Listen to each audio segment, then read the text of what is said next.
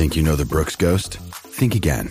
Introducing the all new, better than ever Ghost 16. Now with nitrogen infused cushioning for lightweight, supreme softness that feels good every step, every street, every single day. So go ahead, take your daily joyride in the all new nitrogen infused Ghost 16. It'll turn your everyday miles into everyday endorphins. Let's run there.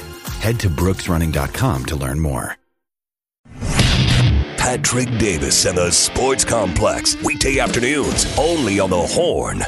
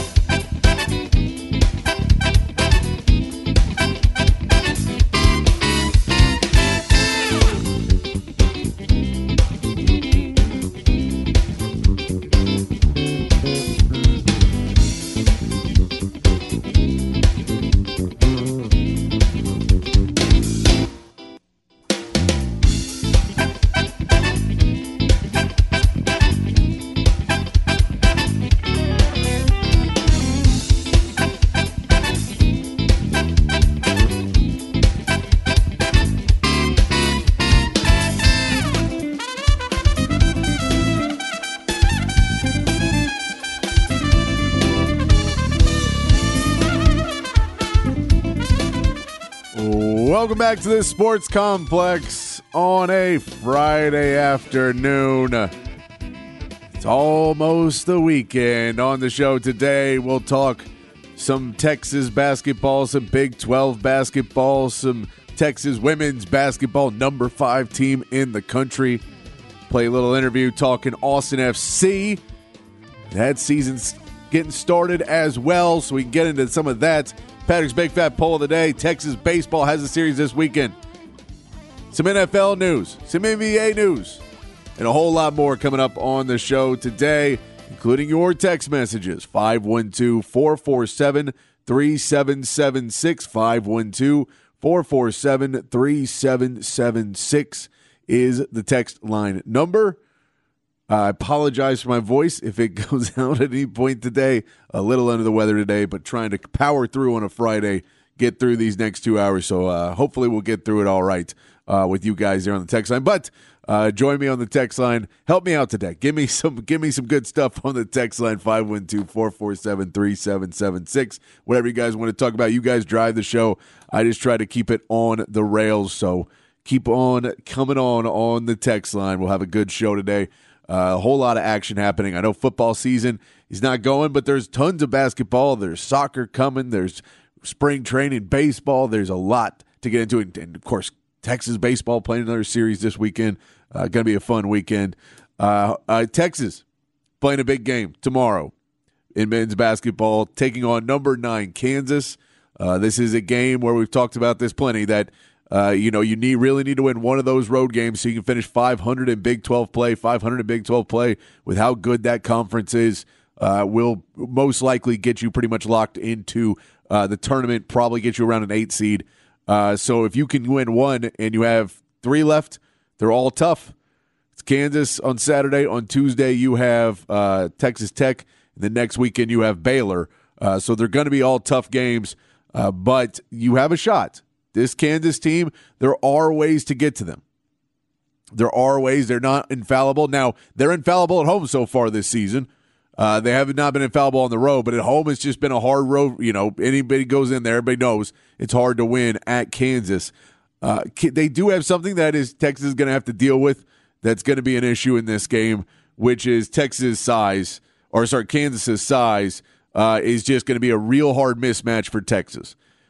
They basically play five guys most of the game. They have a couple guys that come in off the bench, but they're going to play the majority of the game with their five starters. KJ Adams is six seven. McCullar is six seven. Furphy is six nine. Dickinson seven two.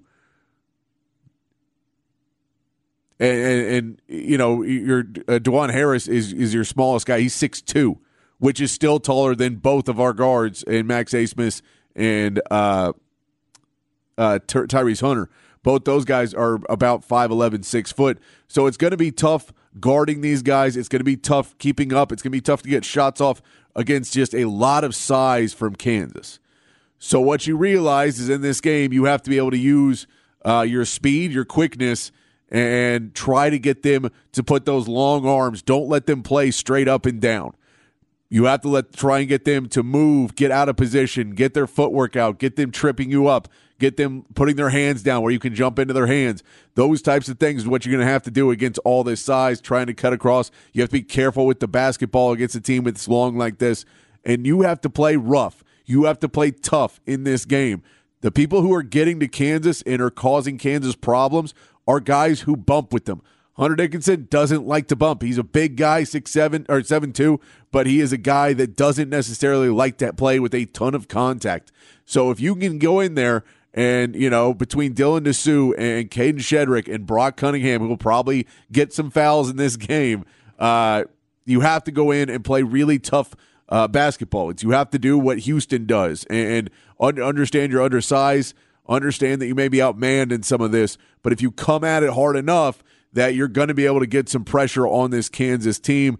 Uh, and if you can go out there and slow them down from the perimeter, if you can get them to take shots on the perimeter where you're getting out, you're trying to drive to the basket, and when they come to the basket, they're getting contact. They're getting you. If you get in foul trouble, you get in foul trouble. This is a game where you can't afford to, not try and play physical against Kansas because if you just go skill for skill, it's a real hard road uh, for Texas to climb in this game and reality of all of it, if you look at Kansas's losses, they get flustered, they don't score the paint enough, and they don't hit threes.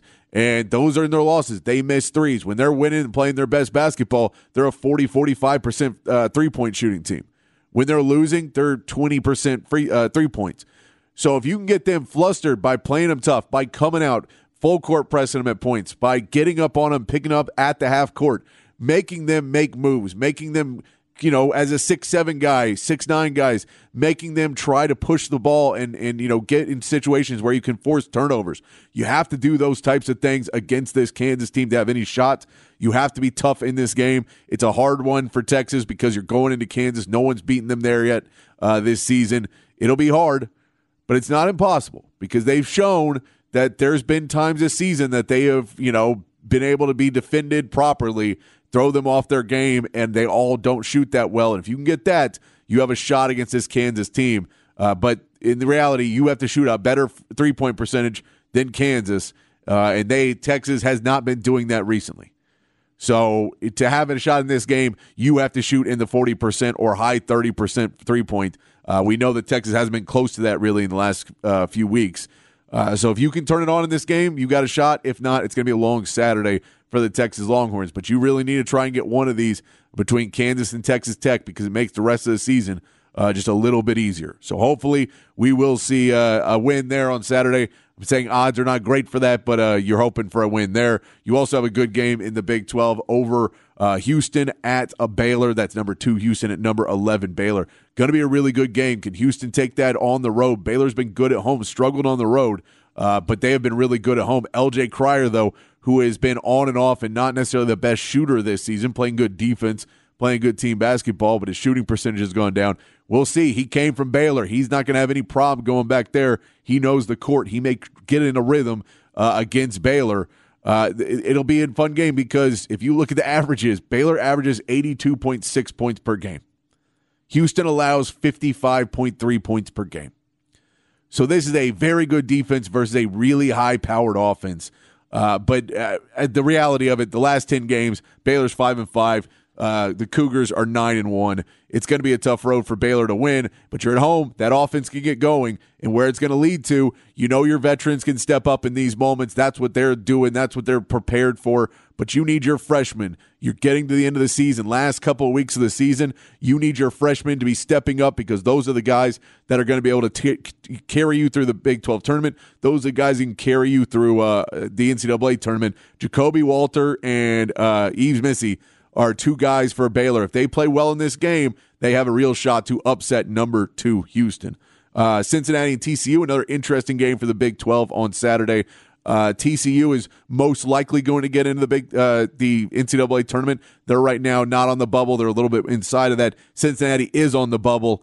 Uh, I think outside looking in, still got some work, but a road win against TCU is a big move for Cincinnati if they want to get into the tournament.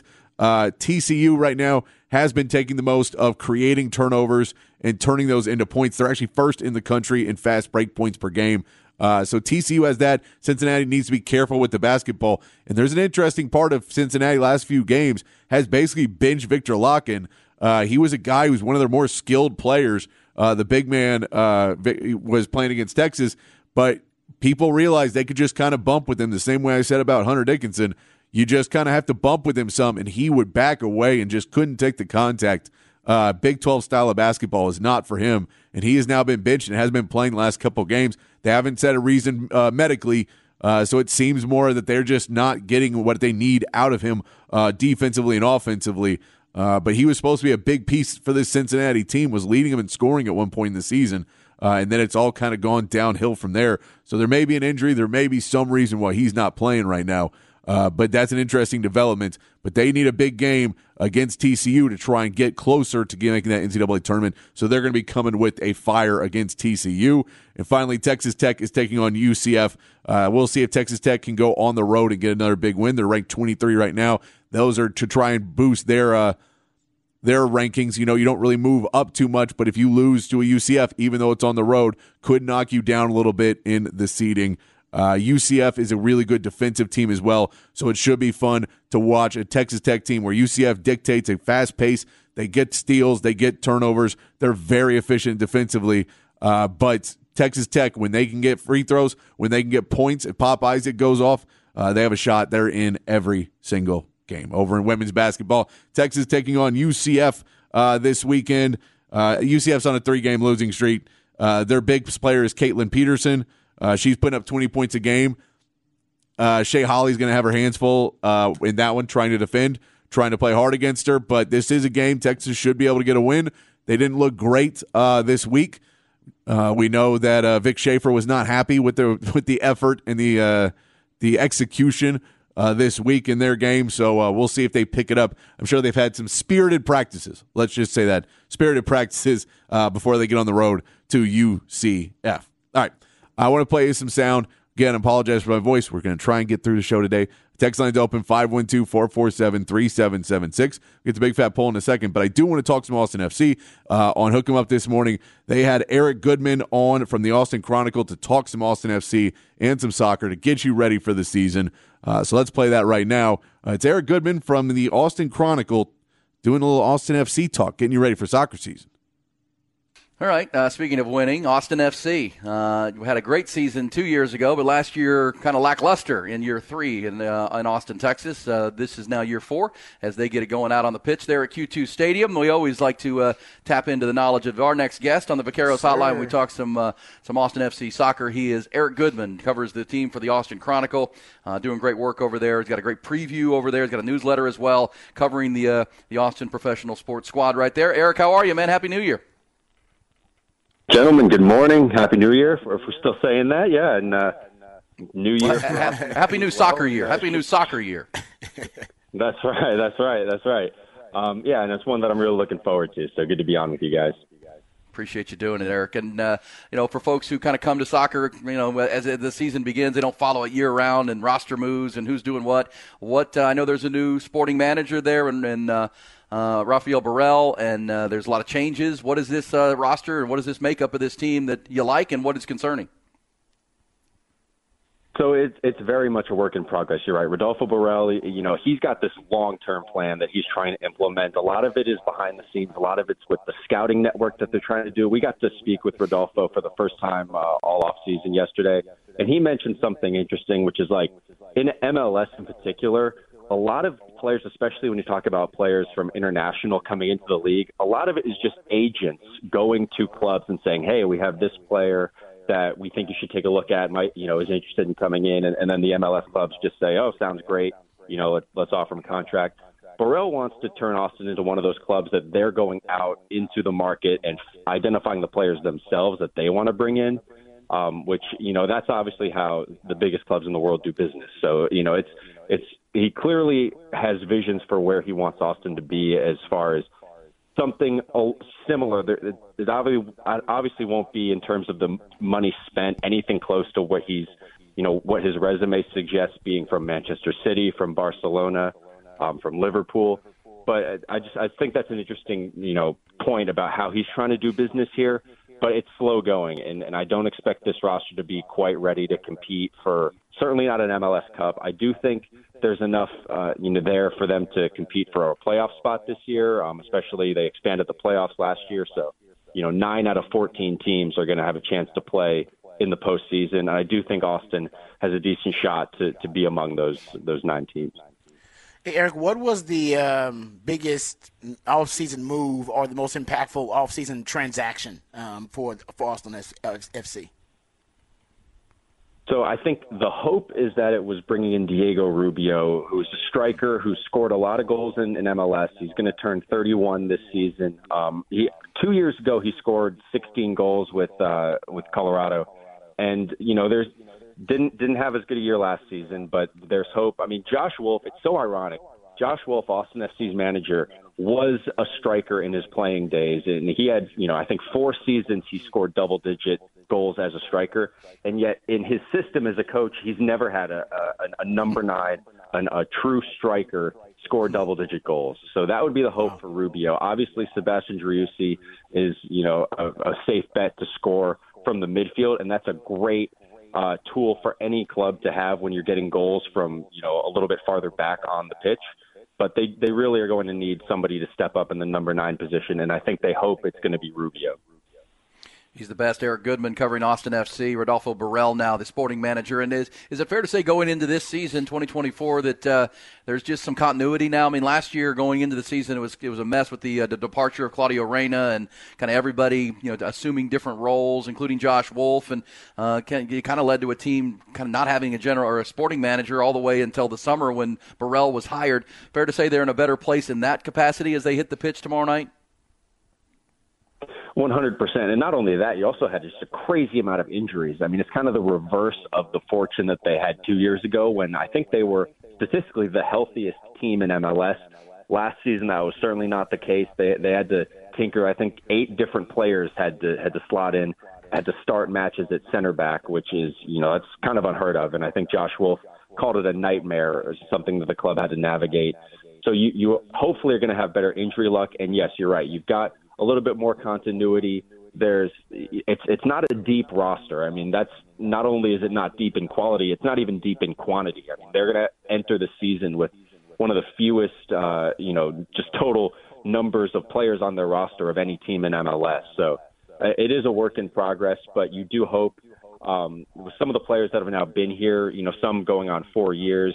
Uh, you have some young players like Danny Pereira and Owen Wolff, who you know have, are safe bets to, or, you know, have a chance to really take a step forward this year. So you know there is there's plenty of reason for optimism, even as Rodolfo Borrell continues to try to tinker with this roster, sort out the salary cap issues that were left by Claudio Reyna, and get this club where the, where everybody wants it to be. Eric, who can be the, who, who are the captains uh, for the squad this year?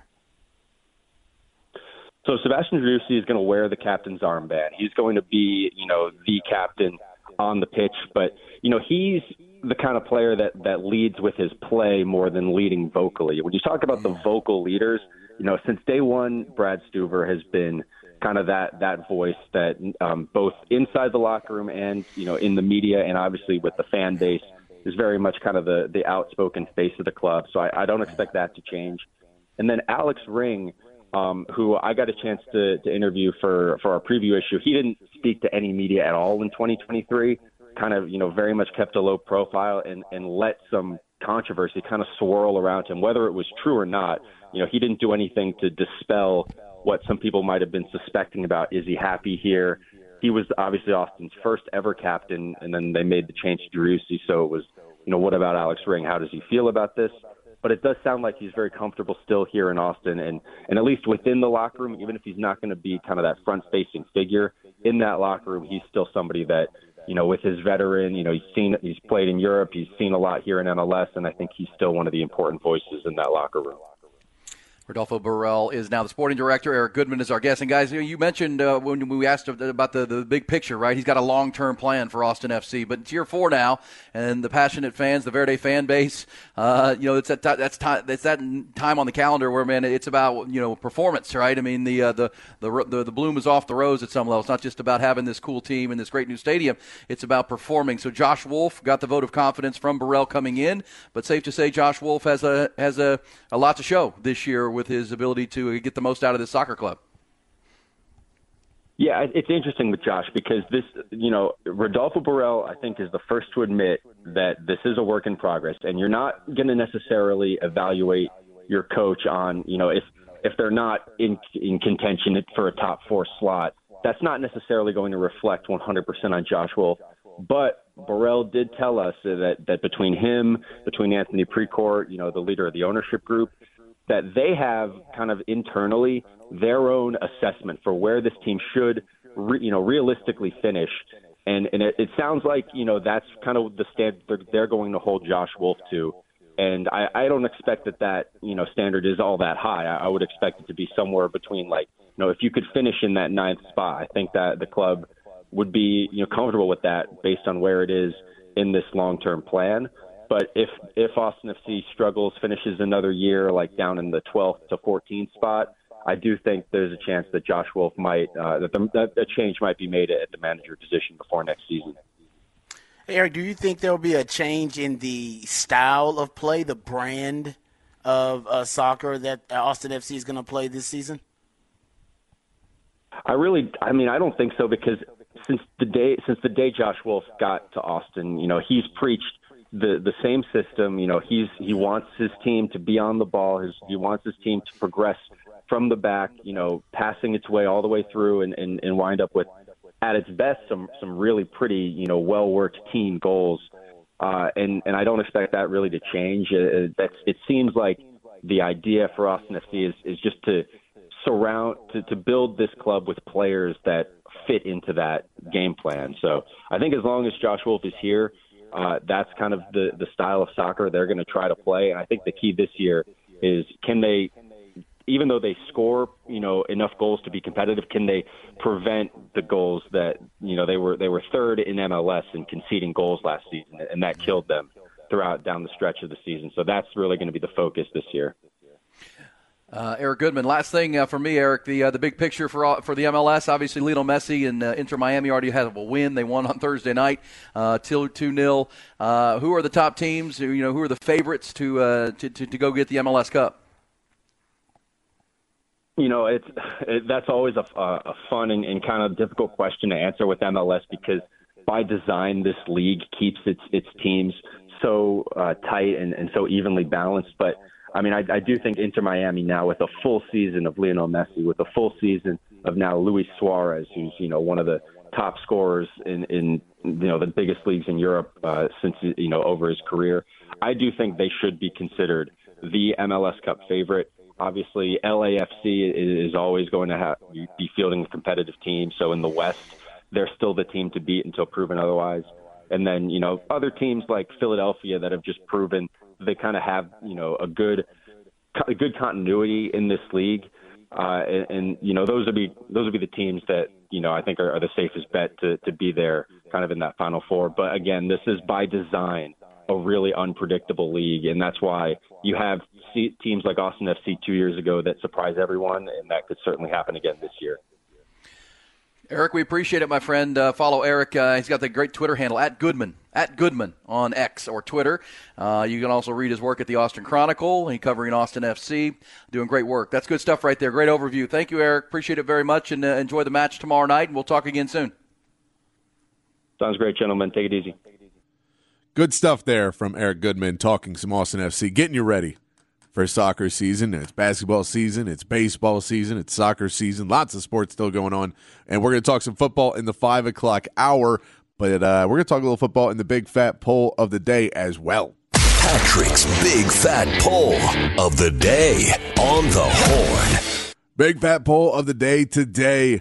Uh, we're just going to ask you simple one we talked about a little bit yesterday, but their new salary cap number has come out. It's changed some things. We'll get into that at five. But I want to ask you guys which free agent should the Cowboys sign? And now we know they should sign multiple free agents, but if you had to say there's one guy that this is the guy they should get, whether it's a Chris Jones or a Patrick Queen or a Derrick Henry or a Josh Jacobs, somebody like that, who do you think is the one person that if you could go out and, and Jerry Jones could go handpick one person to go put the all the marbles on to go get, who would you have uh, Jerry Jones and the Cowboys go out and sign? Who's the free agent the Cowboys should be going after? Top target. Let me know on the text line 512 447 3776 is the text line number.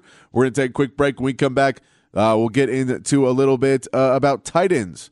Uh, and what they're going to be doing in the draft, and then how important they are in the NFL these days. Uh, we'll get to that when we come back uh, here on the Sports Complex in the Horn 1019, AM 1260, the Horn app, and hornfm.com. Another day is here, and you're ready for it. What to wear? Check. Breakfast, lunch, and dinner? Check. Planning for what's next and how to save for it? That's where Bank of America can help. For your financial to dos, Bank of America has experts ready to help get you closer to your goals. Get started at one of our local financial centers or 24-7 in our mobile banking app. Find a location near you at bankofamerica.com slash talk to us. What would you like the power to do? Mobile banking requires downloading the app and is only available for select devices. Message and data rates may apply. Bank of America and a member FDIC. The Sports Complex with Patrick Davis on the Horn.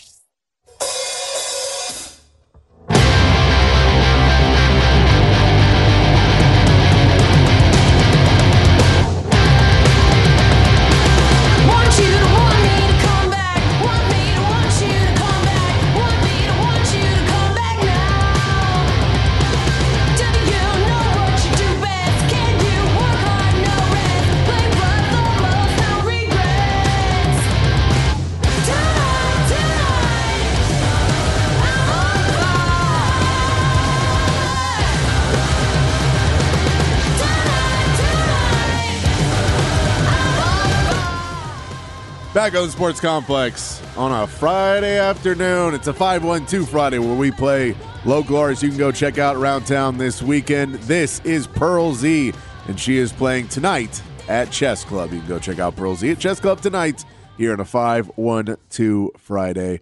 Uh, keeping the show rolling right along. Big fat poll today. Text lines open 512 447 3776. Which free agent should the Cowboys prioritize? Who should they go after first? Who's the big name in free agency that the Cowboys need to be going for? You could say a position too. We can try and figure out. But uh, what do you say? Who, who do you think it is? Is it a Derrick Henry, a Josh Jacobs, a Chris Jones, Patrick Queen? Is it a is it a you know a, a, someone in the secondary? Who do you think it should be? Let me know on the text line 512 447 3776. All right. Uh, we want to do a little uh, hook 'em up replay here for you.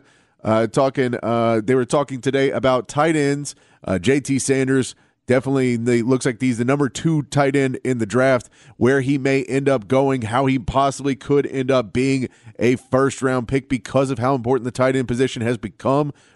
They broke it down today on Hook 'em Up with Ian Rob B.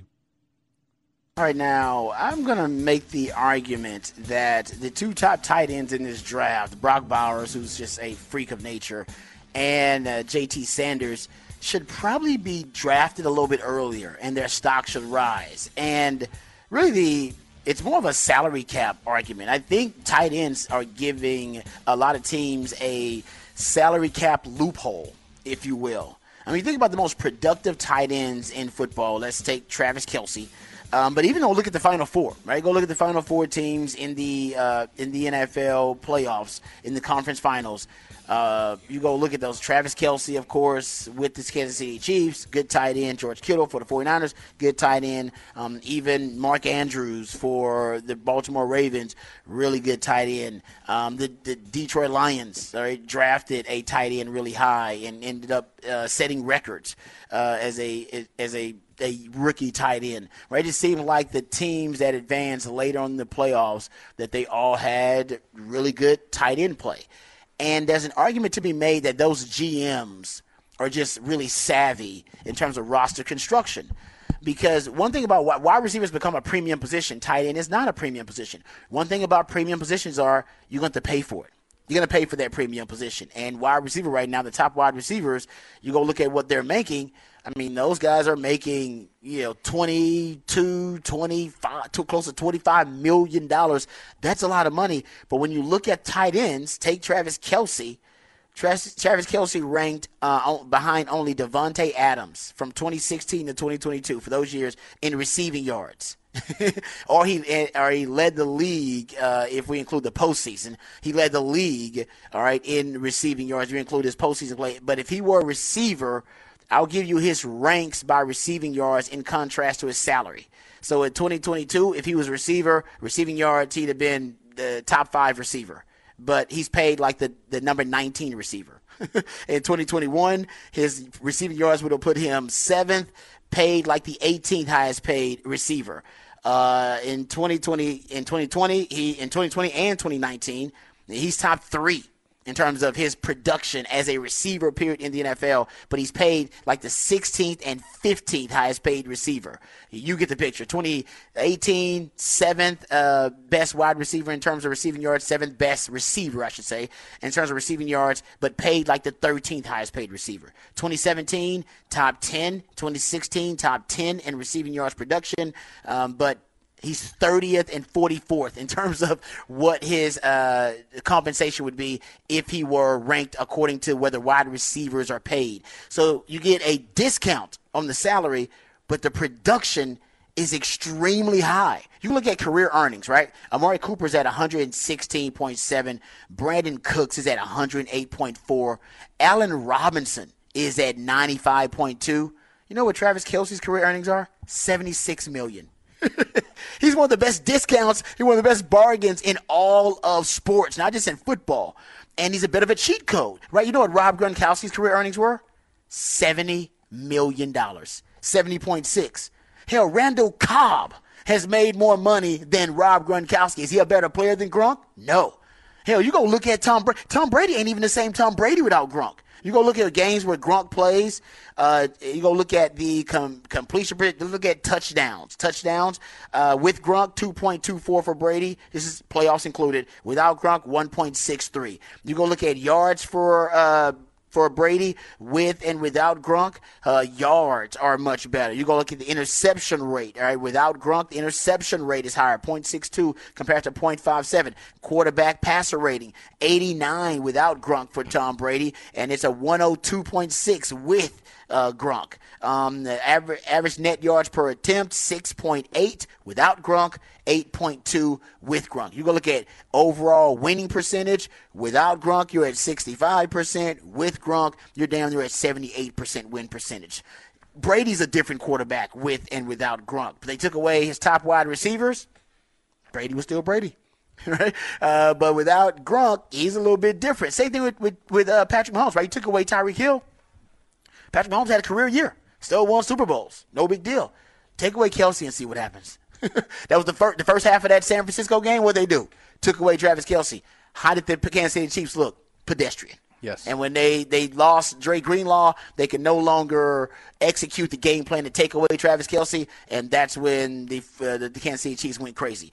So my point is, it's cheaper if you can find a, a tight end like the one that the Kansas City Chiefs have in Travis Kelce, but he's the greatest of all time. But even a Kittle, even a Mark Andrews, um, even a LaPorta for for uh, Detroit, they are just a huge discount because they give you wide receiver one productivity, but you got to pay them like a like a fourth wide receiver on your team, a second or third potentially on your team. Travis Kelce finished in 2022.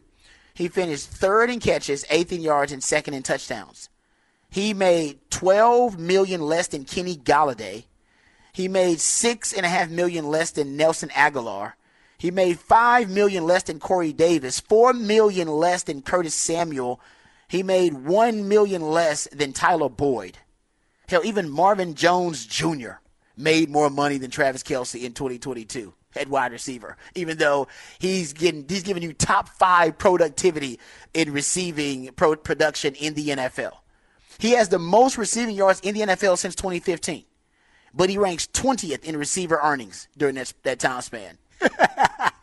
he's a he's, he's you could argue and make the case that he's the biggest and the best value and discount and bargain in the NFL right now. The average top five tight end makes fourteen point nine million dollars a year. The average top five wide receiver twenty seven million dollars a year. Go draft Brock Bowers. You're basically drafting a wide receiver one, and he can block for you better.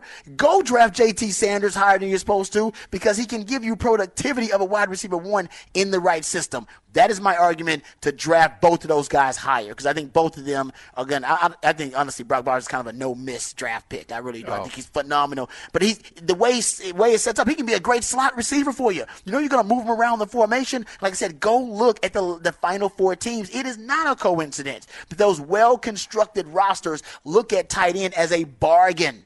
All right, and that, that the Detroit Lions drafted one really high, and he set rookie records. That Travis Kelce is the go-to guy for Mahomes, and I just gave you why how, why he's a bargain. Go look at Kittle. Go look at um, you know uh, Mark Andrews for hell. Actually, they got was it um, what was it um, Lively likely uh, was it Isaiah Isaiah Isaiah Likely. Isaiah Likely. He's the other tight end for them, right? They like stockpiling tight ends because I think the Baltimore Ravens, a well-run organization, understands the value of it. You just get get great if, if you if they're productive, all right. And I think we project that J.T. Sanders and project that Brock Bowers are going to be productive. There isn't a better value in the NFL right now because they haven't caught up with the with the NFL's premium positions. Tight end is not considered a premium position, which means you don't have to pay a lot of money for it. But if you find the right tight end and they can give you wide receiver production, you're going to be paying tight end money for it. And that, ladies and gentlemen, is a, a, a great value and discount and bargain for any team. And that's why I don't think it's coincidence the final four teams all had great tight ends with wide receiver productivity. Yeah, uh, it's a great point, great argument, and uh, it's one that's one of the reasons I keep saying I think Ja'Tavion Sanders could sneak into the first round. Telling you, man. I really do because I, I think there are I know there are organizations in the, that league that look at things like that. They're paying attention to things like that. And you know, I, look, well, I'm a Texans fan. You tell me they're going to take CJ uh, J, JT Sanders in Take the first him. round. I'd- give CJ Stroud. You got you, you you got the bonus cheat code of a young quarterback on a rookie contract and Yep. the emergence maybe of a young tight end who can become his go-to target with Dalton Schultz moving on. I know I know JT's got work right, uh, but the NFL's Yeah. about projection and. Yep. Um, what can he be in a couple of years? Look, that's why I don't think, to your point, I don't think Brock Bowers gets past the Chargers at five. I'm with you. I don't. I don't think think if you if they have Justin Herbert, Yeah. I don't. think They play Travis Kelce twice a year. They understand what that is. Yes, sir. Um, I don't. There, there's not a hole in Brock Bowers' game. I mean, Doesn't there's really not, way. I don't and think uh, so. He's he's as good as we've seen in that position coming in there. Like this isn't going to be like Vernon Davis. Remember Vernon Davis? Oh, just a freak athlete came out Vernon of nowhere. blew up Tested the really combine. well, yeah. Uh, but guess what? Brock Bowers going to test well, but he's also we got the tape. Look at the film. Look at the film. He was the he was the he, He was the best player on the best team, arguably, in the country for a few years, yeah. Yeah, he was the cheat code for that offense because Yeah. he, he could do so many things for them. Uh, like your word cheat code there. I mean, that was.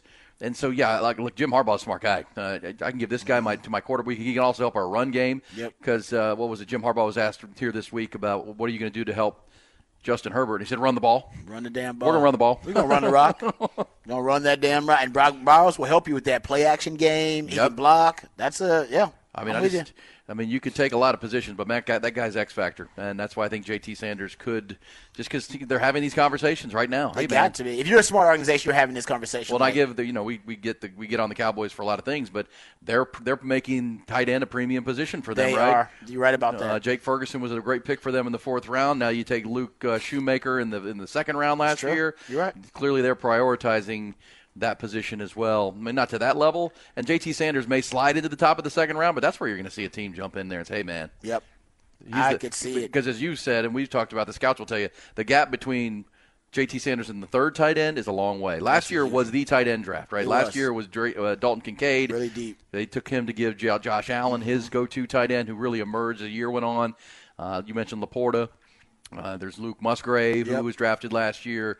There's a lot of really good young tight ends, and this year, not as many. And so I think JT Sanders could benefit from that, especially as you said at the position wide receiver, where there are so many wide receivers. So many good wide receivers. I mean, if I'm, yeah. I, I'm in the, if I'm in where the Texans are, I'm not going to get or the Cowboys. Cowboys aren't going to take him, but the Texans could because they're looking to replace Dalton Schultz. Big picture. Mm-hmm. If you're the Texans, you need a receiver, but at the same time, this is this is a this is a huge cheat code opportunity. I agree. And I can get a receiver. I'm not going to get Malik Nabers or Marvin Harrison Jr. anyway. They're going to be long gone. But hell, you might Xavier Worthy might fall to the second round. Is what they're Yes, saying. that's Like, exactly can- you right. can get a good receiver later on. Well, I'm with you. I can well th- think about it. The kid from Michigan, Roman Wilson, who had such a great Senior Bowl. You can get him in the second round. Yep. he's a real good player. Yep, totally And, agree. and you already have Houston already has Nico Collins, who's going to be their go-to Dell. receiver. Tank Dell's there. On the outside. So yeah, I mean that's I mean for a young quarterback and, and the Bills. I'll give the Bills credit too because they went and got Dalton Kincaid right, traded up to get him to realize just how important that can be. Uh, so I like your great analysis as usual from Rod on that, uh, putting the numbers and the uh, the salaries. I mean that that's fact about Randall Cobbs made more money than Rob Gronkowski. Is that crazy? Is ridiculous. It, it is, but it shows you smart GMs. They know, like, hey man, I'm gonna get this guy on a, a discount. I got a tight end that basically can play like wide, play like a wide receiver. I can move him around, and you get the added bonus of them being a run blocker Yeah. if they're good. So honestly, they're worth to me. They're if a good tight end is worth more than a good wide receiver, you can make the argument. Like Yeah. a, the elite wide receiver and elite tight end, you can make the argument elite tight ends are worth more, but they're paid less in terms of what they bring to a team. Good stuff there from Hook 'em Up with Ian Rob B. Talking about tight ends, talking about where JT Sanders can go. And that's one of the things I, you see Brock Bowers in a lot of the mock drafts going, dropping to like 16, 18, somewhere in that range. Uh, but, you know, it feels like that's something that, you know, he it feels like he's going to go earlier. I know that it's a, uh, you know, they people say not to draft it, but that's like the same. You know, last year they said don't draft a running back, and and Bijan and Jahmyr Gibbs both come off the table. They're both clearly, uh, you know, next level running backs. So I think there's something to there's like a you know people believe in these unwritten rules, but they don't exist. So you know, there's parts of it where I think that they, you know we're going to see Brock Bowers go earlier than most people are projecting because somebody realizes what they can get out of him, and as, as they say, you know, he's an affordable guy to keep. And if you look at a team like the Chargers, what Aaron said, it, that's a team that has to make some tough decisions this year with wide receivers because they paid everybody too much money because they were going all in a couple years ago, and you know it didn't work. So now, if you're having to let go some wide receivers, and you're having to make some tough decisions to get a rookie contract, and then somebody you feel you can, you know, sign long term uh, down the road for not breaking the bank versus going against a wide receiver. And if you get Marvin Harrison Jr. and that second contract could break the bank like a Justin Jefferson or a Ja'Marr Chase contract that are going to be crazy big. A tight end contract, you know, unless you get to go back to the the Jimmy Graham when he was uh, playing and, and tried to make the case that the franchise tag should be for a wide receiver and not for the tight end because it wasn't making enough money. You know, those debates you could still have. Uh, let's get back uh, text line. We're going to get back to the text line here in a second. Uh, 512 447 3776. 512 447 3776. Big fat poll of the day today. Which free agent should the Cowboys sign or prioritize? We know they should sign a few, but who should they prioritize? You know, you think running back's a big need for this team. Uh, some people think they should go get another wide receiver. Some people think they should go get a tight end. Some people think they still need more offensive weapons. Uh, a lot of people believe they need some help in the defense and run stopping, and whether it's a defensive tackle or an inside linebacker, maybe one of those places, maybe one of those top uh, free agents is where you end up going, saying on the text line. But what do you guys think on the text line? 512 447 3776. Which free agent should the Cowboys prioritize? Uh, we get in the five o'clock hour. We'll talk a little bit more about those the new salary cap projections and, and where it's going to go and how that changed the game for both the Cowboys and Texans. We'll get into that in the five. But I want to hear your opinions on who you think the Cowboys should be going for. If Jerry Jones says we're going all in, he said they're going all in. And, and I know, you know, we can say that's just you know, Jerry saying Jerry things, but maybe it means they're going to go try and make a splash. They're not be, you know, he's that's not his mo. He's not usually a free agent guy. He's not usually a huge trader, but you know, he may maybe Jimmy Johnson says he's back in the fold. Maybe Jimmy calls him up, says, "Man, you need to go out and get somebody. Go get somebody. Shake things up, Jerry." All right, take a quick break. We'll come back and get to that text line 512 447 3776. We'll get to that when we come back here on the Sports Complex in the Horn 1019 AM 1260, the Horn app at hornfm.com. The Sports Complex with Patrick Davis on the Horn.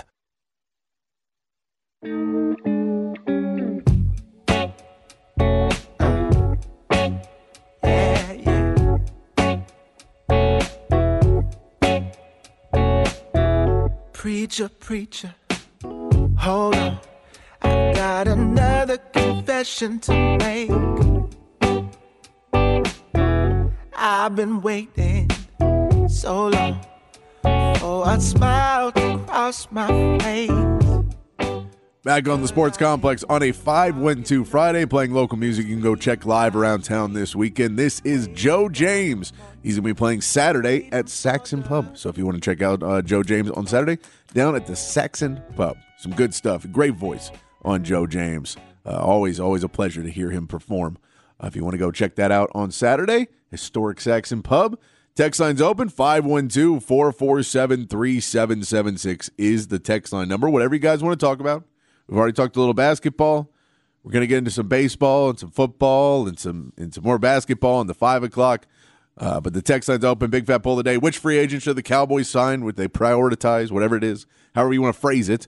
Uh, but the the free agent that they should be going after, who is that for you? Uh, let me know on the text line 512-447-3776. I already see some smart acts on here. First one says Mike Vrabel and Bill Belichick. I don't know. Uh, I don't think they're going to go back and now fire the coach. They're both still available, uh, but I don't think they're going to come in. And I don't know if Mike Vrabel and Bill Belichick uh, necessarily would both work together, considering the fact they're both defensive coaches. I don't know who'd be running the offense there. So if it's Josh McDaniels, throw, throw the whole thing out. Doesn't work anymore for me. Uh, let's see. Next extra says New Thunder and Lightning signed Saquon and Derrick Henry from Derek. I I don't know, man. That is a that is a a, that's a lot. But I feel like they're both just power backs going. Now they're both really good, but yeah, that is that is definitely flipping a switch. If they were to do that, that is such a uh, uh, about face from last season where they didn't want to sign and where they were playing where they had Deuce Vaughn drafted and then they they kept Rico Dowdle because they wanted to keep him on the roster. And Tony Pollard came back and none of them were real power backs. I mean, Rico Dowdle ran straight forward. He did that pretty well, but that it would be a definite improvement if you put those two guys and and hopefully one of them would stay healthy most of the time.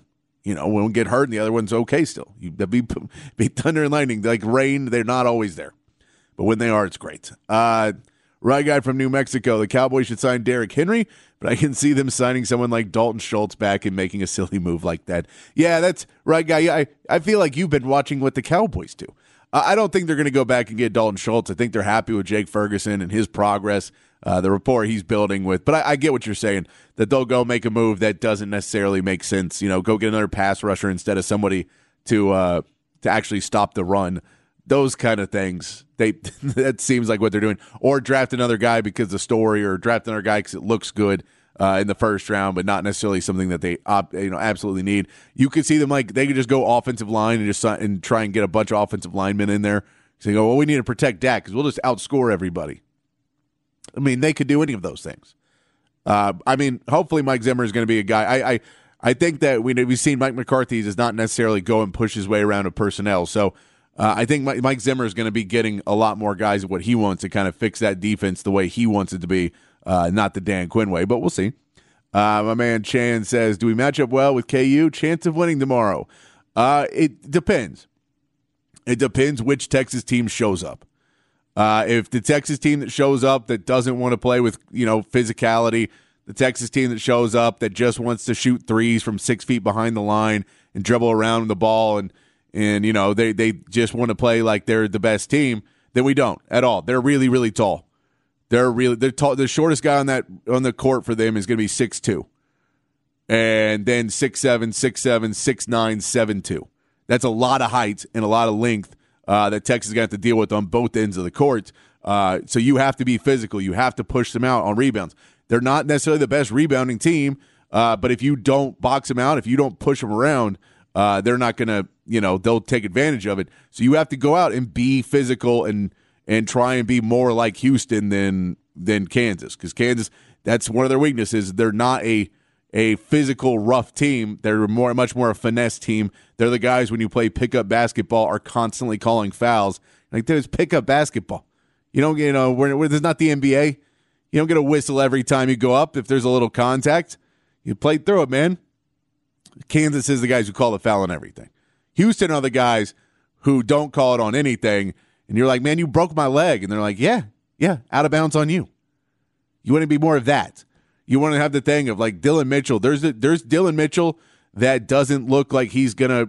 You know, he, that's a long way from being the product. I won't say he's not to make it, but a long way from the product he needs to be to have success in the NBA. And then there's the Dillon Mitchell that has that little bit of Dennis Rodman in him and just a real good rebounder and flying around the court and jumping for balls and you know, boxing out and doing things where he doesn't necessarily have the size, but he can go in and you know use his physicality to bump on people. That you need that Dillon Mitchell to come in and play well in this game because his he's one of the few guys that has the size to go up against people. You need Dillon to suit and. And quite and quite honestly, uh, you know, I get that you don't want Max Abmas and Tyrese Hunter to get in foul trouble. Kidna is probably going to get in foul trouble, but you have to go in and try and play tough. I, like this feels like a game Brock Cunningham's going to foul out of in like eight minutes. It just feels like that type of game of what Rodney Terry is going to try and send his guys in and do. Uh, I would say chances of winning tomorrow better than Houston. It's better than the Houston game, but not by a ton. Uh, I think we're pro- we're still under fifty percent of winning. Let's put it that way. We're still under fifty, but we're we're over twenty. We're we're over. It's a better. The Kansas is not as good as Houston is. So, but it, and also you're playing at Kansas. It's gonna be tough. It's gonna be tough. I think there is a chance. It depends what team that shows up, though. That's my that's what I have to say. Uh, Text says you sound right. I appreciate you. I'm trying to get through it. It's kind of going in and out, but uh, I appreciate you trying to hang in there. Uh, and Vontae Mack, Vontae Mack, good call for that one. All right, I'm with you on that one. Texter says any GM free agents for the Cowboys. No, I do not believe they're. I don't think they're going to go out and hire a GM. They could, but I, I, something tells me they're not going to. Uh, Texter says, I would say grab a uh, running back because there's not that many in the draft. Wide receiver you can get late in the draft, and D and O line in the draft as well. No, and I agree. I think running back. Uh, you know, we I've said before. I think Jonathan Brooks. If you can get him at you know the right place in the second round, and you pair him with a uh, a veteran back like a Derrick Henry, and you get Jonathan Brooks, give him time to come back from the injury, but have it so when you're in that playoff run, you now have Brooks and Henry or something like that effect. Uh, and then you know Derrick Henry's only going to play for you for two years or three years or how many years, and then it's Jonathan Brooks' offense to take over as the running back. Uh, I think something like that because he is to me the best running back to most people the best running back in this year's draft. Uh, but his injury will push him back a little bit further down, I think. Uh, but for a team like the Cowboys, if they're willing to sign somebody and draft somebody, uh, then I think that could work out really well for them. Uh, we also, uh, Jan, thanks, buddy. I appreciate you, Jan. Text line's still going to be rolling. We're going to get to the next hour. Uh, next hour, we're going to talk uh, a little Texas baseball. They're taking on uh, Cal Poly this weekend. We'll go into the starters and all of that. Uh, this new salary cap numbers have been announced for the NFL. Uh, a couple players being released. We'll talk about that. The NFL and NBA action started back up last night. Lots of games, lots of fun. We'll get into that and the, the weekend coming up in the NBA. When we come back uh, for hour two of the sports complex, text line still open. Who should the Cowboys sign as a free agent? Who should be their priority? Send in that 512 447 3776. And uh, I hope my voice holds out for one more hour as we go into the next hour on the Sports Complex in the Horn 1019 AM 1260, the Horn uh, app, and hornfm.com.